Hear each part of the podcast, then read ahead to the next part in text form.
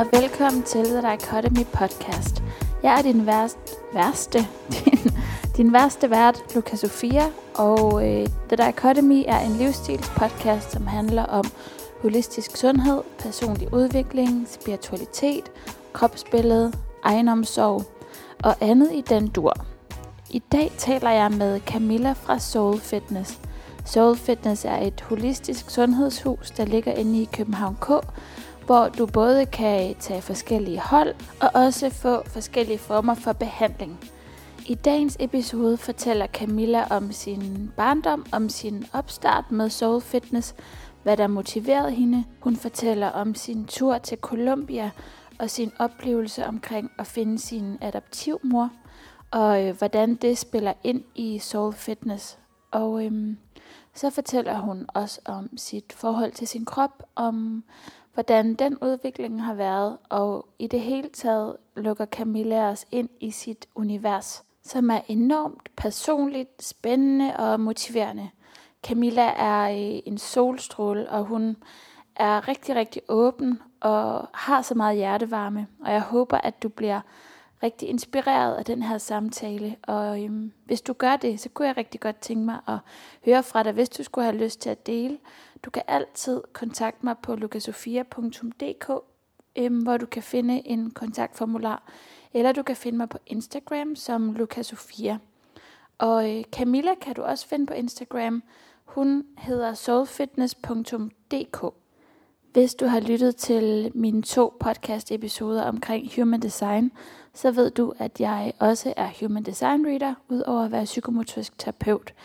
Og lige for tiden, der har jeg et særligt tilbud, hvor du, du øh, betaler 350 kroner kun for en en time lang session, som foregår over telefonen, og du får så tilsendt øh, optagelsen bagefter. Hvis du er interesseret i en Human Design Reading, så vil jeg anbefale dig at lytte til for eksempel introepisoden. Jeg mener, det er episode 9, øhm, hvor du kan få en fornemmelse for, hvad Human Design er. Der ligger også nogle artikler om Human Design på lukasofia.dk. Og ellers er du meget velkommen til at kontakte mig, hvis du har spørgsmål eller er interesseret i en reading. Så glæder jeg mig til at høre fra dig. Men nu, without further ado, som man siger, velkommen til Camilla.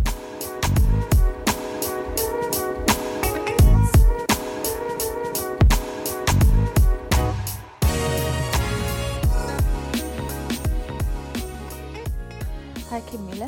Hej, Lukas Sofia. Velkommen til. Tak. Det er rigtig dejligt at se dig. I lige måde.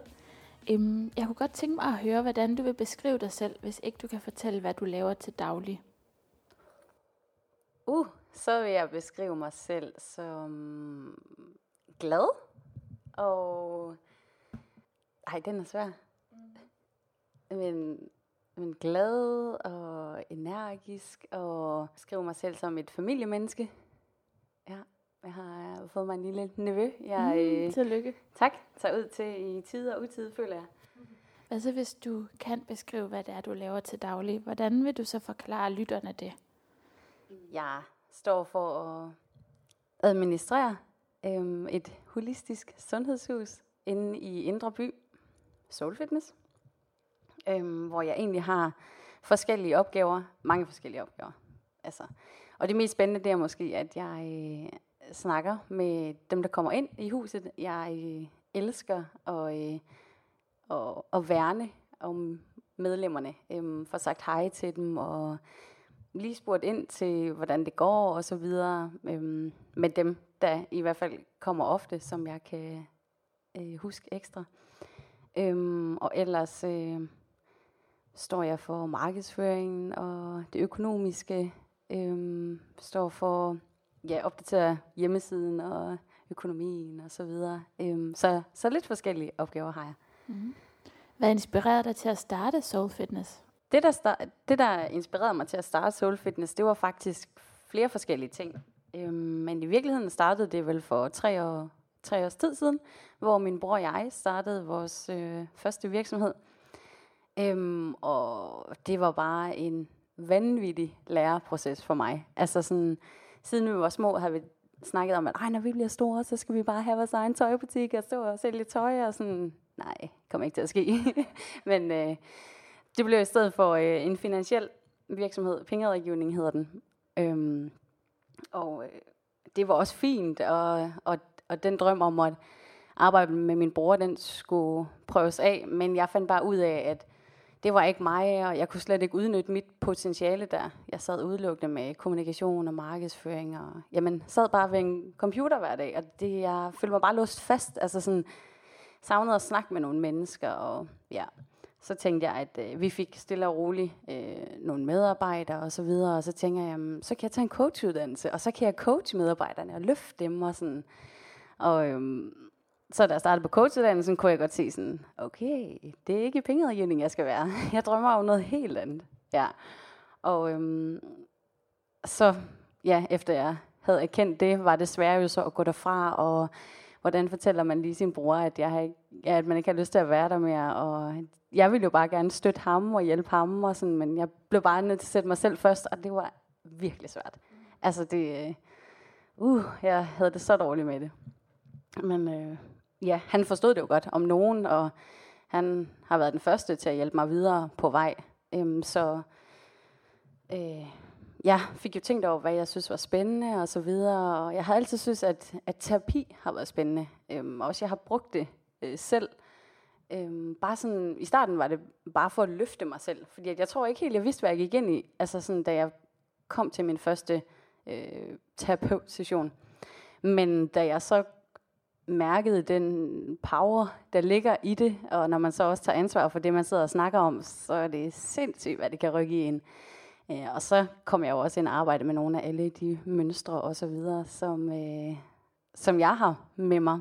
Øhm, ja, og især øh, har jeg arbejdet meget med, med, hvad det vil sige at være øh, et adoptivbarn. Det ligger der åbenbart mere i end som så. Øhm, så øh, ja, gennem coachuddannelsen og øh, arbejdet med hende, min, min terapeut, jeg fik, så fandt jeg ud af, at det, det er den vej, jeg vil, og jeg kan godt lide at snakke med, snakke med mennesker om deres problemer. Altså sådan, jeg har altid godt kunne lide det med mine veninder, og ja, spurgt ind og så videre. Øh, jo, jo, jo dybere, jo bedre. Altså, ja. Øhm, så øh, det, jeg føler, at det var helt naturligt for mig, at det skulle handle om noget med terapi og behandlinger og så videre. Øhm, så var det, at jeg fik min bror på banen, og, og når man så først begynder at sige det og iværksætteri, så, øh, så popper der 20 øh, idéer op i hans hoved, og han kan jo se en virksomhed fem år frem, og, og så ham allierede jeg mig med. Øh, og så øh, ja, i, en, i en proces med ham, men også i en proces med coachuddannelsen, så fik vi stablet Soul Fitness-konceptet på benene. Sejt.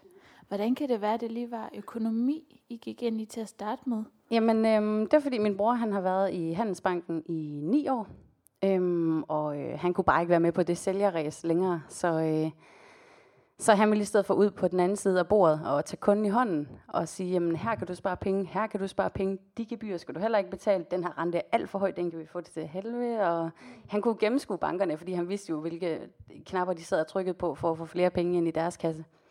Øhm, så ja, det, det var udelukkende derfor, og så fordi at jeg stod et sted, hvor jeg var ved at være færdig med, med min bachelor og skoletræt, og han spurgte, har du ikke lyst til at være med i min virksomhed? Og, eller ja, vi kunne gøre det til vores virksomhed. Så tænkte jeg, jo, for pokker, det havde jeg jo altid drømt om, eller vi havde altid drømt om, at vi skulle starte vores egen virksomhed. Ja. Hvad studerede du? Jeg studerede international virksomhedskommunikation og spansk. Mm. Hvad tilbyder Soul Fitness? Jamen, øh, vi tilbyder at øh, hjælpe folk med at øge den mentale og fysiske øh, sundhed og velvære. Og øhm, det kan man gøre gennem forskellige holdtræninger. Vi har yoga, pilates, yolates, mindfulness, meditation, body SDS træning. Øhm, og så kommer der nogle nye hold øh, på holdplanen her øh, i efteråret. Øhm, men samtidig kan man også øge øh, ens sundhed og velvære gennem øh, behandlinger og terapiformer.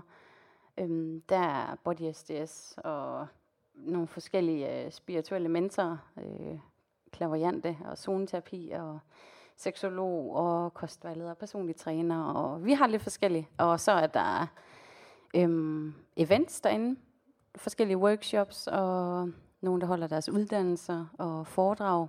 Der er så mange inspirerende mennesker i det hus. Bare lige for at runde det her af omkring iværksætteri? Altså, hvordan, øhm, hvordan lykkedes det dig at starte op sådan i forhold til startkapital og lokaler? Og Jamen, øhm, altså i forhold til lokaler, så, øh, så havde jeg faktisk kigget ud på Østerbro, eller i Hellerup efter noget. Øh, men der dukkede bare ikke noget op. Og øhm, så var min bror sådan, jamen har du prøvet at kigge ind i Indre By? Så tænkte jeg, nej, det havde jeg ikke, fordi vi havde tænkt, at vores målgruppe lå derude. Og så i det, jeg kigger ind i Indre By, så popper der bare op med lokaler. Øhm, og jeg er hurtigt ud at kigge på de første fem lokaler, men mærker ikke lige, at det er der, det skal være. Og så, øhm, ja, kigger jeg hver morgen, og så en morgen ligger de her lokaler derinde og lige kommet ud og skynder mig at ringe og spørge, kan jeg komme ud og se det med det samme? Og det kunne jeg så godt. Og er ude og se det klokken 10, får ringe til min bror og sige, wow, det her det skal du med ud og se. Og så er vi ude igen og se det klokken 16 samme dag, og ja, jeg var, jeg var helt solgt. Altså, jeg var sådan, det her, det skal være 100%. Så øhm, ja, måske, det, måske var jeg heldig, måske var det meant to be. mm. Ja, øhm, og øhm, startkapital, det var, jeg solgte nogle af mine andele i pengerådgivning, og øhm, fik en god slat øh, med derfra, øh, som jeg så kunne starte, øh, og har, har taget et lån for resten. Mm. Ja. Og hvornår var det her, det startede? Øh, altså, vi åbnede dørene 1. december. Ja, men jeg begyndte vel at arbejde på det i fra hmm, juli, august måned. Ja, Det er ret sejt, at du bare er gået fra altså en branche over til en anden, og nu også er selvstændig med dit eget sundhedshus, eller hvad kalder du det egentlig? Sådan? ja jeg kalder det et velvære sundhedshus. Ja, sådan ja. holistisk. Mm. Ja. Hvad tror du motiverer dig til at være iværksætter? Nu sagde du det her med, at i altid drømt om at øh, skulle have jeres egen forretning og sælge tøj. Og sådan. Hvad er det, tror du, der motiverer dig til at være selvstændig og have din egen business? Det er helt klart friheden i det. At, øh, at jeg kan få lov til at bestemme min egen hverdag, og jeg ikke øh, er bundet til nogle opgaver, jeg skal lave den enkelte dag, men at jeg ligesom kan lave det, jeg synes er sjovt. Så kan det godt være, at jeg ikke synes, økonomi er det sjoveste, men jeg ved, at det skal laves på et tidspunkt i løbet af måneden, eller måske to gange. Men, men fint, så lader jeg op til det. Der er ikke nogen, der kommer øh, med en løftet pegefinger over, hvorfor jeg kan lade det. Altså, vi skal nok nå det. Jeg, øh, ja, øhm, det der med, at, øh, at få lov til at forme sit eget, og så i det her synes jeg, det er helt fantastisk, at få lov til at se, hvordan det her kan være med til at løfte folk, der kommer ind øh, og få gavn af behandlinger, men, men lige så meget træningen også. Ja, så øh, ja, friheden i sig. Hvornår bemærkede du den her, det her drive til at blive selvstændig? Hvornår gik, øh, gik du i gang? Var din bror en stor del af det? Eller?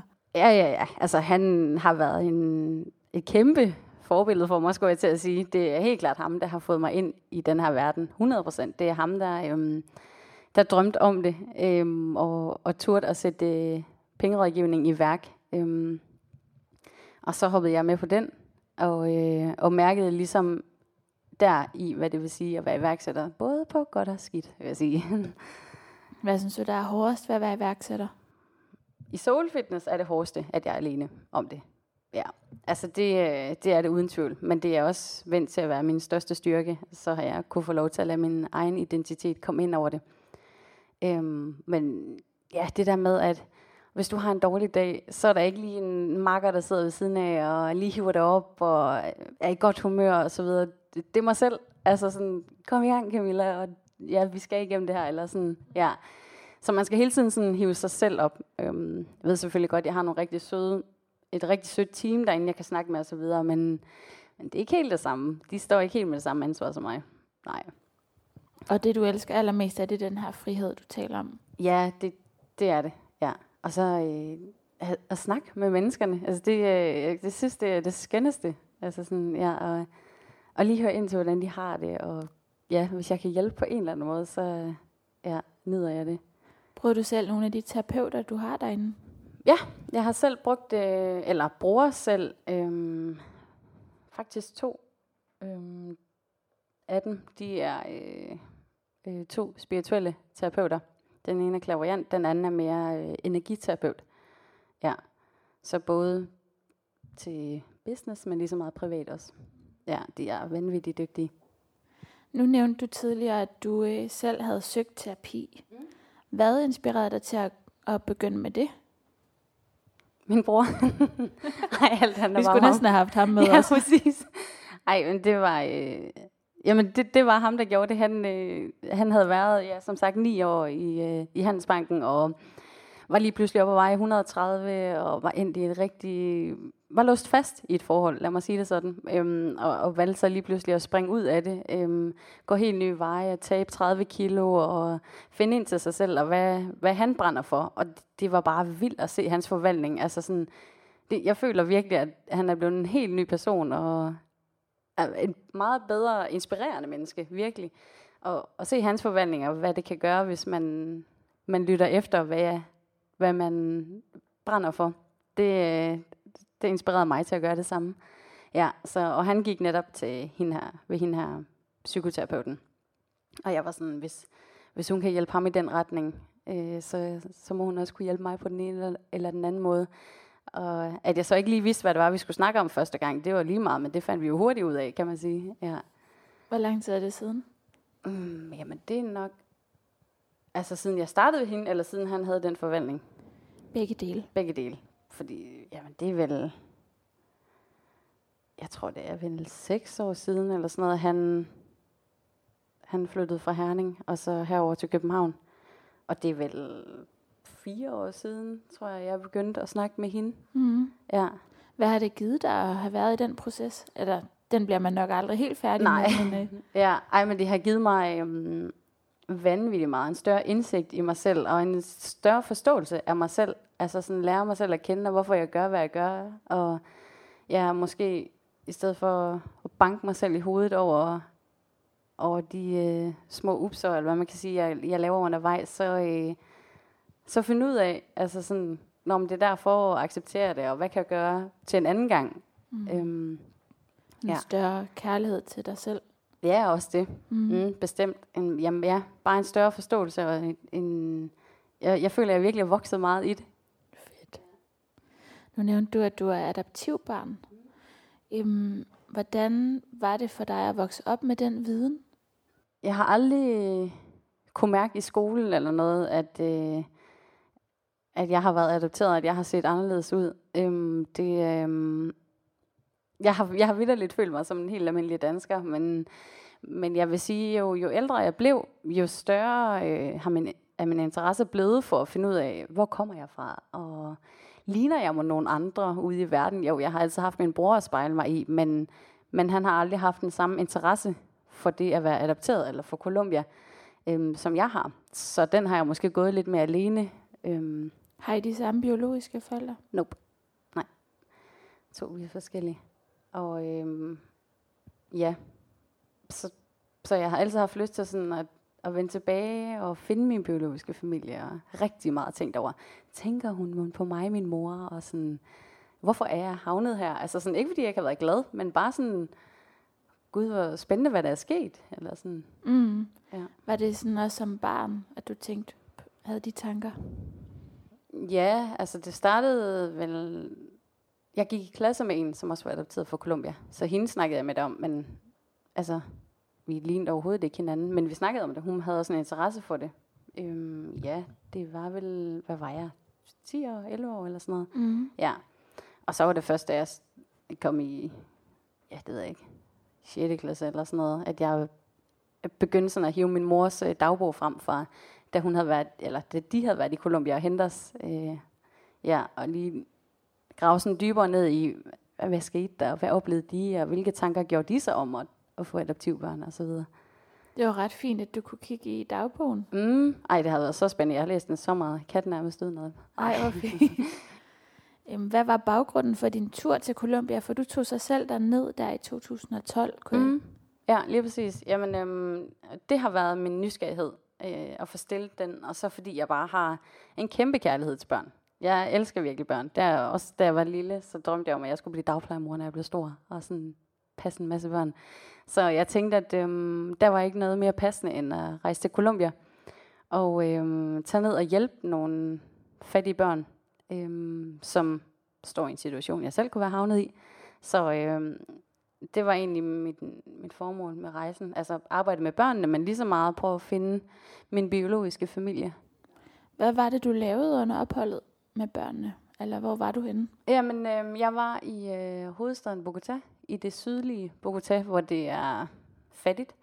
Øhm, der boede jeg ved en værtsfamilie i tre måneder. Jeg havde lige lært lidt øh, spansk fra handelsskolen, og så var det ellers bare øh, lige på hårdt. Afsted. Yep, præcis. Øhm, og øh, ja, så arbejdede jeg hver dag op i, øh, lidt op i bjergene, så skulle vi op, øh, hvor de her børn boede. Øh, der var to øh, piger, der har, der har åbnet et hus for børnene, og øh, lavede det lidt som en SFO, hvor de kommer efter skole, øh, hvor vi så kunne give dem jamen, bare helt basal omsorg, eller hjælpe med deres lektier, eller tage med på udflugter med dem nogle gange, eller der blev lavet nogle små øh, workshops, hvor de kunne lære at male, eller ja, bare sådan aktivere dem, i stedet for at de rendte rundt på gaderne, eller blev låst inde i øh, husene, eller så videre. Så det brugte jeg øh, hverdagene på der. Var det så i det samme område som din biologiske mor? I? Mm-mm. Nej. Slet ikke. Nej, hun, øh, hun bor øh, i en by, der hedder Bucaramanga. Den er 9 timer, øh, 9 timers bustur fra Bogota. Det er ingenting. Det er ingenting, nej. Jeg sidder i sådan en varm bus. ja, præcis. Mm. Op og ned ad bakker, det er forfærdeligt. De kører lidt vildt. Ja, Jamen, det gør det virkelig, det er sindssygt. Og, øhm, Jeg har ikke tal for, hvor mange gange jeg vidderligt har bedt for mit liv i sådan en, en syd nej, amerikansk bus. nej, men det er en smuk tur, vil jeg sige. Mm. Ja. Nej, så hende fandt jeg ved at øh, gå på det børnehjem, som øh, både min bror og jeg blev indleveret til. Nå, det er ret fint, at de blev indleveret til det samme. Ja, nemlig. Mm. Ja. Så vi var rigtig kommet i samme mappe. Øh, så da jeg fik den mappe, så åbnede jeg den og kunne se sådan, øh, hvad? Der er en dreng her, der ligner Nikolaj, min bror. ja. Og øh, der var en meget ung pige, og, sådan, og jeg tænkte, det kan kun være nogen fra hans familie. Så så havde hans mor været tilbage 18 år efter og lægge brev og papir og telefonnummer, adresse, Ej, alt. Hun var bare sådan, uh. vil du ikke nok komme hjem? Jeg får gåsehud. Ja. øhm, og der lå bare ingenting til mig. Der lå ingenting til dig. Hvordan var det? Det var sådan, for det første var det virkelig rørende at se alt det der, og jeg Ja. begyndte jo nærmest at tude. Jeg hørte, hvad hun havde skrevet, og hvilken længsel hun havde efter ham, og sådan, ja. Øhm, men han har jo aldrig været interesseret i det, så han var bare sådan, jamen du ved, lidt lukket ørerne for det, eller sådan, nå okay, fint, jeg har været der, eller sådan, ja, Mm. han er virkelig sådan, jeg bor i Danmark, her har jeg det fint, hvorfor skal vi snakke om Colombia? Eller sådan, Ja. Intet behov for at have nogen som helst kontakt. Præcis, ja. Nej, så, øhm, nå, så måtte jeg jo finde ud af, hvad, finde ud af, hvad jeg gjorde, og øhm, der snakkede jeg så med ham, der har børnehjemmet, om at han havde en øh, kontakt til en detektiv, som jeg kunne bruge, og hyre hende til at finde min biologiske mor, fordi at jeg måtte ikke selv komme i folkeregistret, altså og lede efter hendes navn. Ja. Så øh, hende fik jeg hyret, og så gik der vel tre uger, så fandt hun hende øh, i den her by, Bucaramanga, hvor jeg også godt vidste, at, at de boede. Øhm, og øh, så tog jeg ellers på en forlænget weekend dertil med, med en veninde, som jeg havde fået igennem øh, den her organisation, som jeg arbejdede i. Øh, så kunne hun være min tolk. Ja. Kan du huske, hvordan det var at få at vide, at nu havde de fundet hende? Og... Ej, det var så vanvittigt. Det var en tidlig morgen, ja, hvor, hvor detektiven ringer til mig klokken 6, halv syv om morgenen, og hvor jeg tænkte, ej, hvem ringer ved den her tid? Og så var det hende, og jeg var helt op at køre. Ja. Fuldstændig. Og Vågen med det samme. Ja, ja, ja, fuldstændig sprang op og ringede hjem til Danmark til min far og fortalte det. Og, altså, jeg tror, han tænkte, wow, har hun taget noget? Hun er helt opgørt. øhm, nå, og så sundede jeg mig lige over det, og gik, øh, ringede til min bror, og gik et par timer og ringede til min mor, så hun endelig fået fri. Og så var det som om, så gik det først op for mig, da jeg ringer til min mor og siger det, altså hjemme i Danmark, ikke? Og sådan, jeg kunne nærmest ikke engang sige det, og bare sådan, mor, øh, det var hun, der fundet min biologiske mor, og jeg bryder bare fuldstændig sammen om at bare ligge på på Skype, og ligger og tuder derinde på mit værelse, og sådan, fuck, det skete fandme. Altså sådan helt surrealistisk, at ej, det var så vildt. At, Alle øh, de år. det er det, og sådan, hvor jeg bare har ligget og tænkt på, om hun må ville se mig. Altså, fordi det var jo også det svar. Jo, jo, hun havde fundet mig, men hun ville også gerne se mig. Altså sådan, ja. ja så fik jeg lige tørret øjnene og ringe tilbage til min mor. Altså, det er bare fordi, jeg er glad, og sådan, ja, jeg er ikke ked af det. Ja. Så det var stort, og så tog jeg ud til hende. Og, altså, jeg kunne ikke bo der, men så vi boede på et hostel lige i nærheden. Øhm, og ja, jeg mødtes med hende i en park sammen med min biologiske søster. Det viser sig så, at jeg har en biologisk søster og to brødre. Øhm, ja, Med samme far også? øh, øh, to af dem er. Ja. ja. Men de er 9, 10 og 11 år ældre end mig, så det var derfor, at hun kunne nærmest ikke engang forsørge dem. Altså, så hvorfor sætte et fjerde barn i verden, som hun slet ikke kunne forsørge? Så kunne hun se, at det var bedre at give mig væk til et bedre sted. Altså, det var bare helt surrealistisk at se hende. Altså sådan, ja, det var virkelig øh, vildt. Hvordan, altså, hvad gjorde I? Jamen, øh, de steg ud af taxaen, og så gik jeg hen og gav dem en kram, og ja, de var meget stille. Eller sådan lige til at starte med, som om de skulle lige sluge og sådan. Sådan fattet? Ja, ja. Så gik vi over i den her park og satte os, og jeg havde jo skrevet, jeg føler, fem af fire ned med spørgsmål, eller sådan, ja, som jeg bare havde behov for at stille. Jeg havde også skrevet et brev til hende. Øhm, havde en masse billeder med, for da jeg var lille, øh, så hun kunne se mig, hvordan jeg havde været fra 0 til, hvad var jeg, 20 år. Ja. Øhm, ja, så sad vi der og snakkede noget tid, og så tror jeg, jeg så dem. Hvad var vi der? Fire dage? Jeg så dem hver dag. Så mødte jeg også mine brødre, og jeg mødte øh, nevøer, og en kæmpe familie kom jeg ud til. Der et hus, hvor der var bedstemødre, fætter, kusiner og onkler. Og ja, der var mange mennesker der. Kunne du så se, at de, de lignede dig, din familie? Nej. Nå, det gjorde de ikke. Nej, og du blev skuffet over. Ja, det kan jeg sgu godt forstå. ja. Øhm, nej, det synes jeg virkelig ikke, at vi, jeg ligner den. Du er helt unik. en helt unik stjerne. ja, så ja, jeg tænker sådan, kan det være min far, jeg ligner? Fordi han er nemlig død, så mm. ham kunne jeg ikke se. Og da jeg spurgte min mor, om hun havde et billede af ham, var hun bare sådan, nej, det vil ikke være gemme på. Okay, snakker vi ikke mere om det. Okay. Ja. Så der var også nogle lukkede døre. Yes. Ja. Ja, ej, han har bare været en, en rigtig skidt mand. Og sådan, ja, voldelig og stjæl. Og, Mm. ja. Øhm, men ja, bare det, at jeg fandt dem og så, hvor jeg kunne være opvokset, det var også voldsomt at se faktisk. Det var en, en lille lejlighed, jeg kom til, hvor de boede vel syv mennesker på 40-50 kvadratmeter.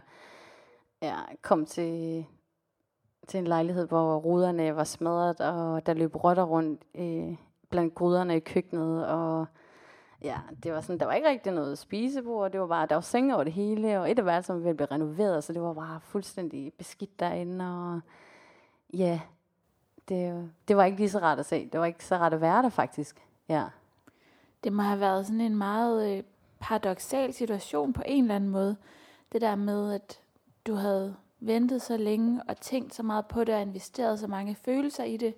Og så er man der pludselig, og, og det må være sådan også lidt en blandet oplevelse, lyder det næsten til. Mm. Jamen, det var det også. Det, jamen, det var en, en blandet oplevelse, men mest af alt en, en god oplevelse, og en mm. vigtig, vigtig, vigtig oplevelse for mig.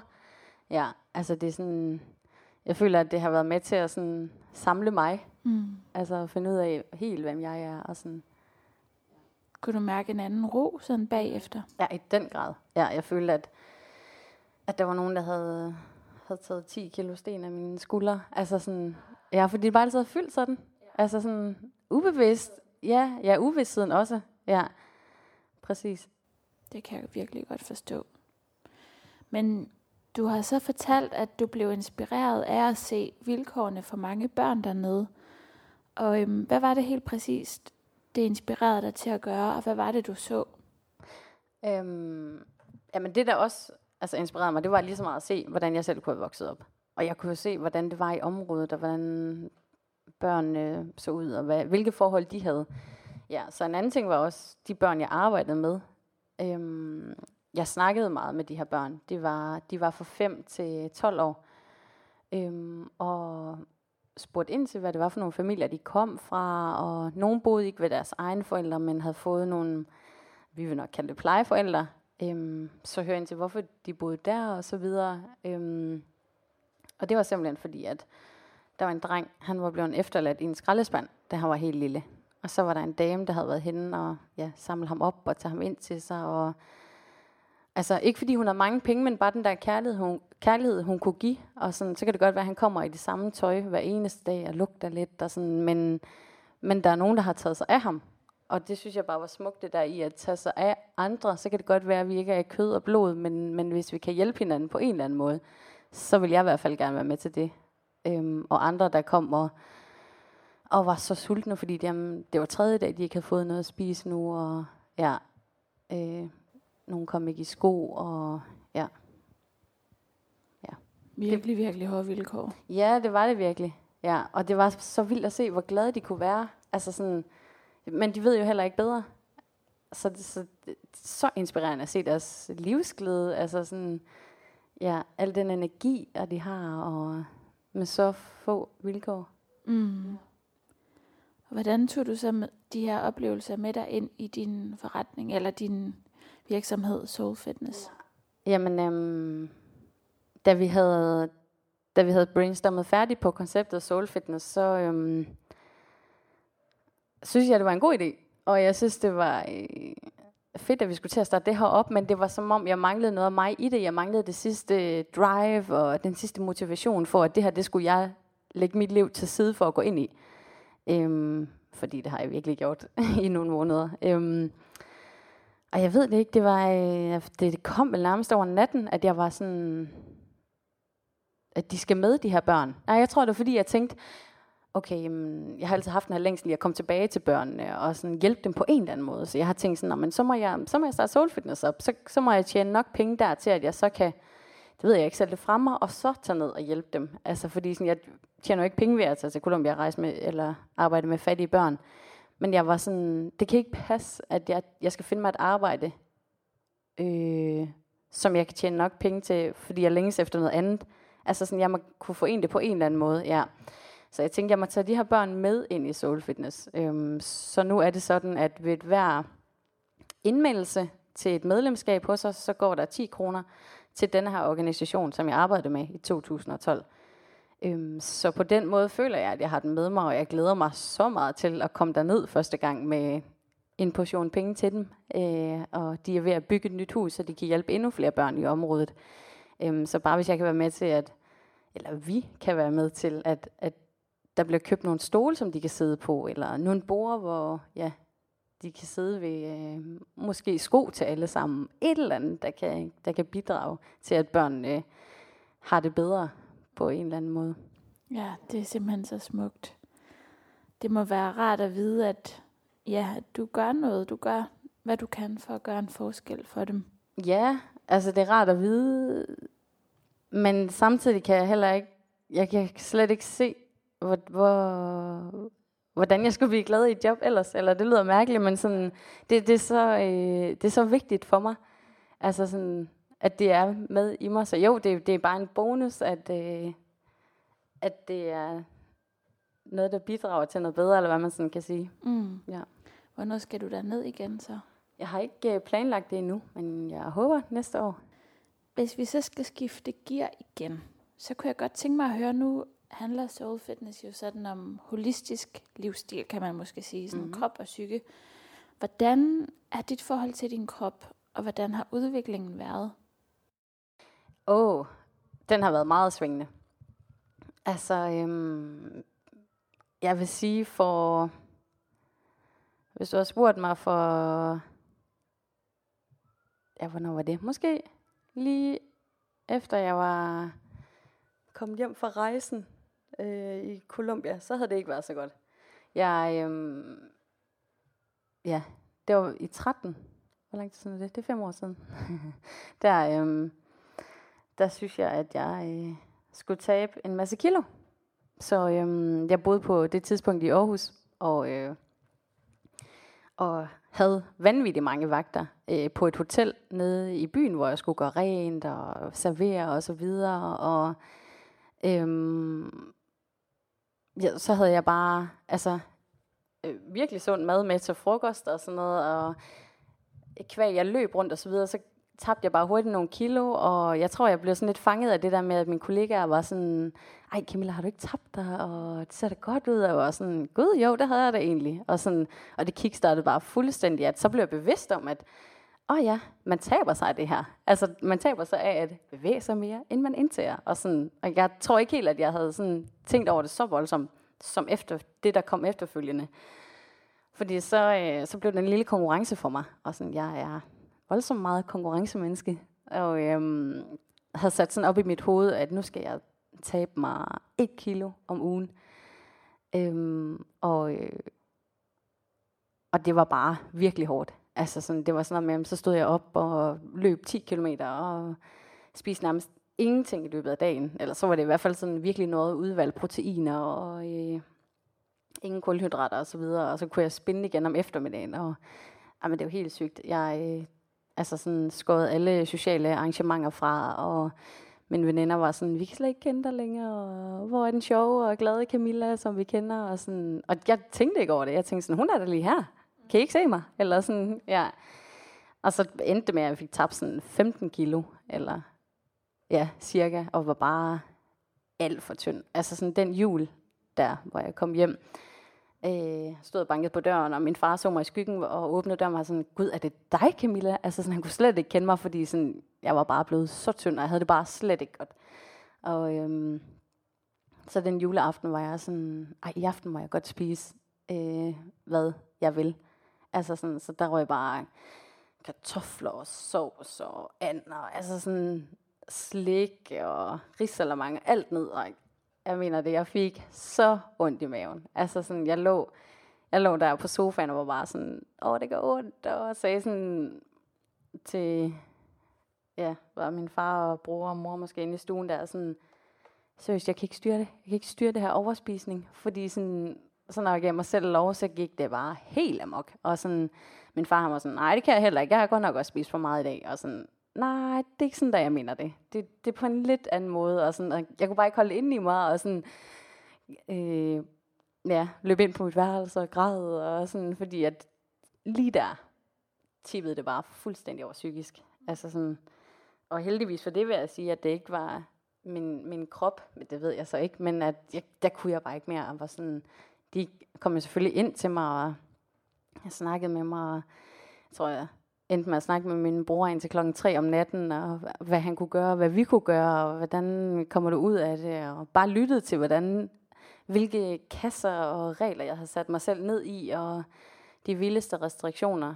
Øhm, så ja, det, det, det blev et vendepunkt, og jeg skulle blive nødt til at finde tilbage til, til en normal øh, motionsform, og indtage mere mad og så videre. Øhm, ja, så, øh, og så synes jeg lidt, det har gået altså, op og ned siden da. Altså sådan, du ved, lige finde ind på sin egen, sin egen vej, og sådan, ja. Nogle gange har det været lidt for, for sort-hvidt, men jeg synes, at, øh, at, at jeg har det bedre end nogensinde.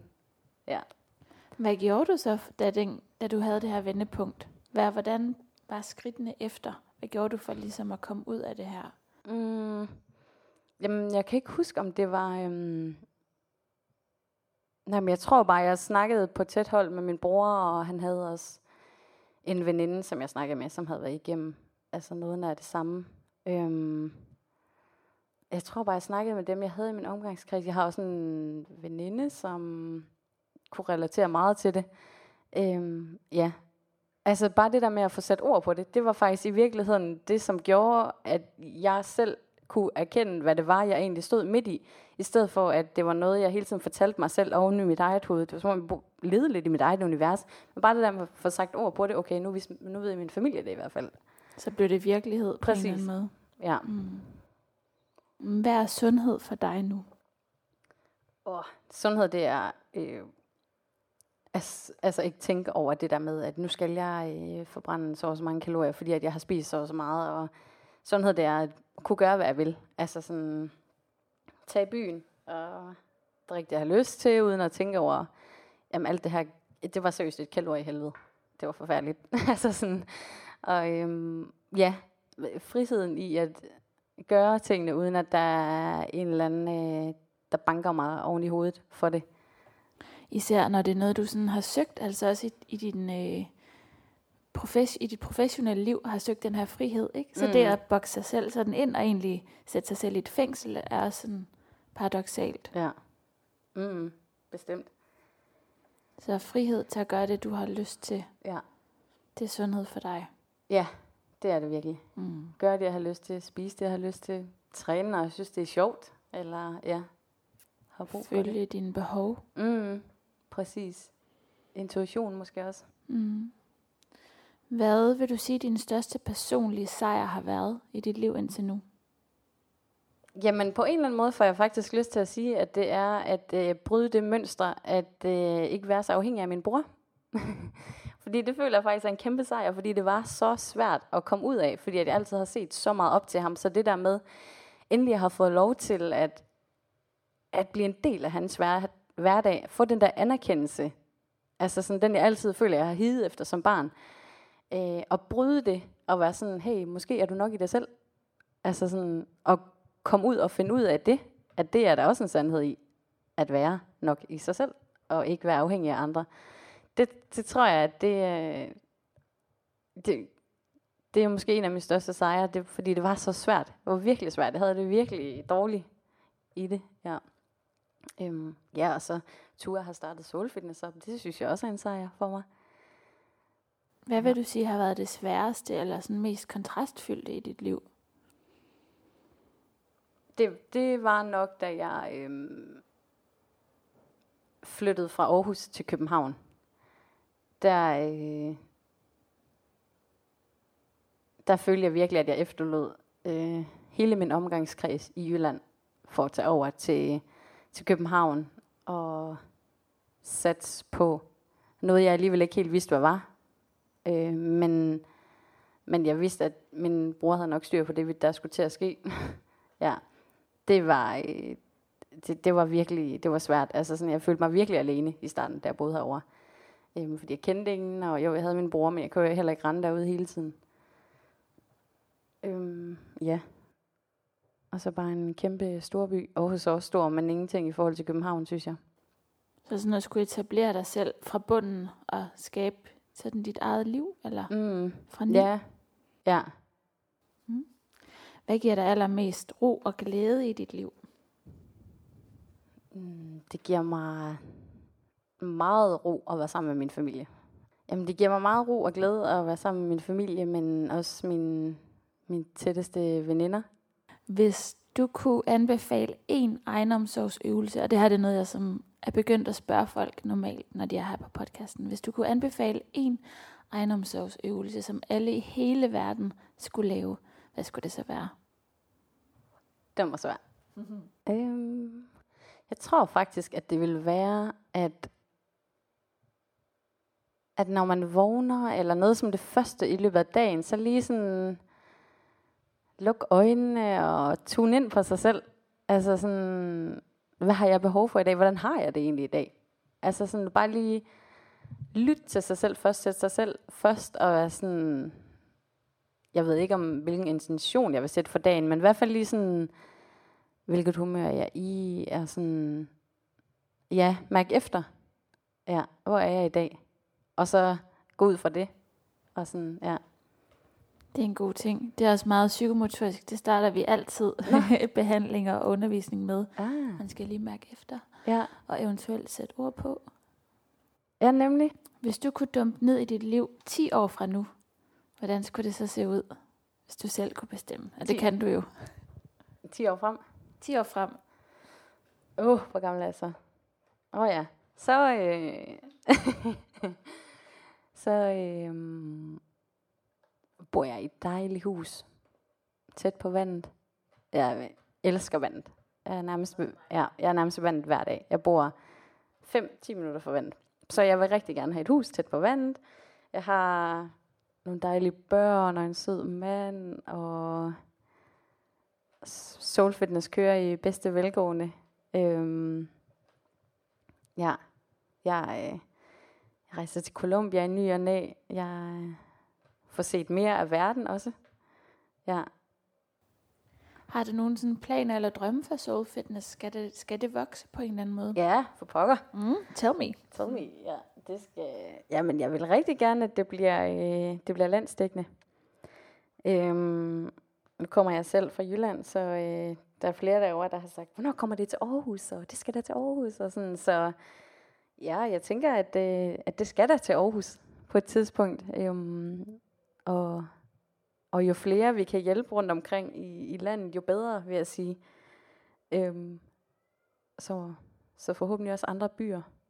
Øhm, der er også andre, der har spurgt, kommer det ikke til at ligge andre steder i København og så videre. Så øh, jeg, jeg vil sige, hvad der, hvad der er efterspørgsel på, og hvor, øhm, og hvor retningen tager os hen, så, så følger vi med. Og så vi har selvfølgelig også en plan. Men øh, ja.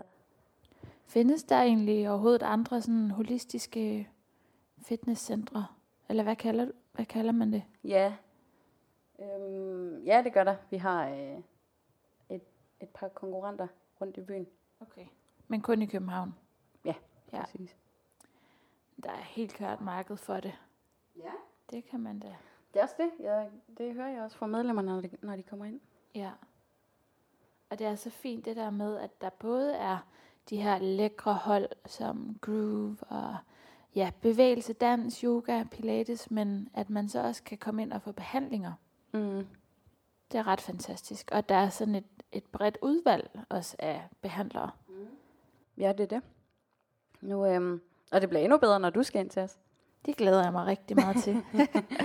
det bliver så skønt. Mm. Hvad kunne du tænke dig, at lytterne de husker om Camilla fra Soul Fitness? Øhm, jeg vil gerne have, at de husker, at... Men nu har de jo heller ikke mødt mig.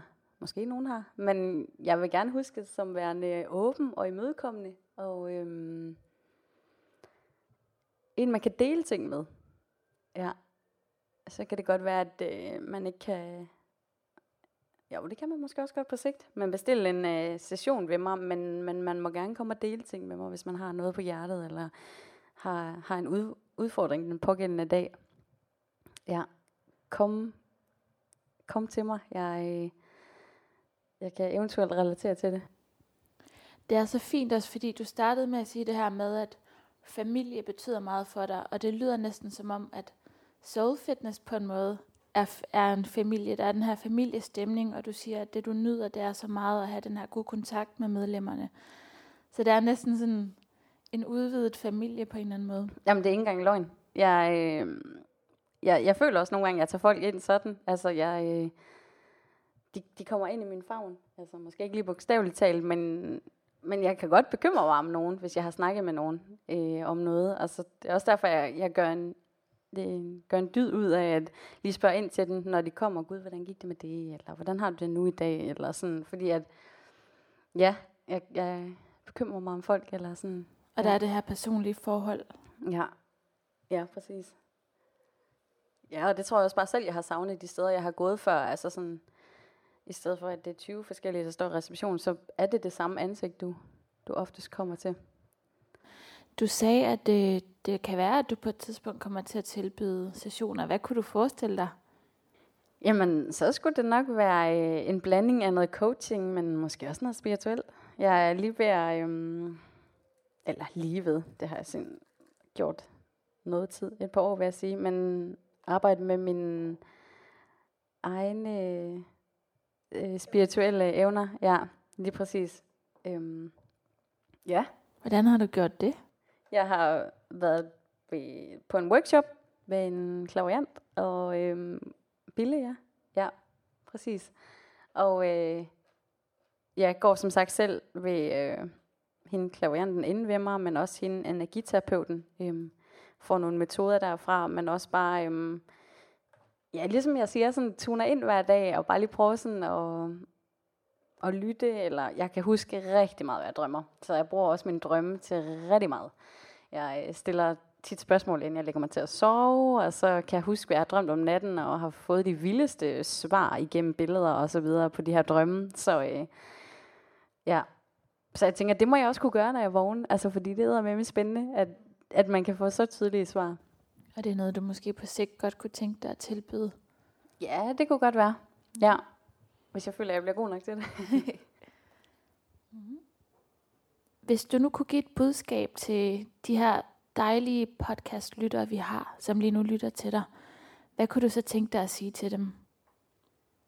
Jamen, så, så tror jeg, jeg vil sige, at, at noget af det, der også har været vigtigt for mig i, i den proces, jeg har været igennem, det var ikke at spille mit liv, hvis man kan sige det sådan. Jeg, øh, jeg synes, jeg ser overraskende mange, som sidder i et job, som de ikke er glade for. Og som, jamen, som sidder og tripper for, at de holde fri. Og her gik der desværre en lille smule ged i lyden, fordi det er bare ikke en helt rigtig Dichotomy podcast, hvis ikke der går ged i et eller andet. Øhm, men Camilla havde et rigtig smukt budskab, som handlede om, at livet er simpelthen for kort til at blive spildt. Livet er for kort til at blive brugt på noget, du ikke rigtig brænder for. Livet er simpelthen for kort til at sidde fast i det samme gamle trummerum dag ud og dag ind, hvor du ikke brænder for det, hvor du ikke er glad, hvor du ikke trives. Og Camillas store øhm, budskab var bare, grib dagen, carpe diem, do what you love, og jeg kan kun være enig. Så tak til Camilla, og øhm, jeg ønsker dig en fantastisk dag, og tak fordi du lyttede med.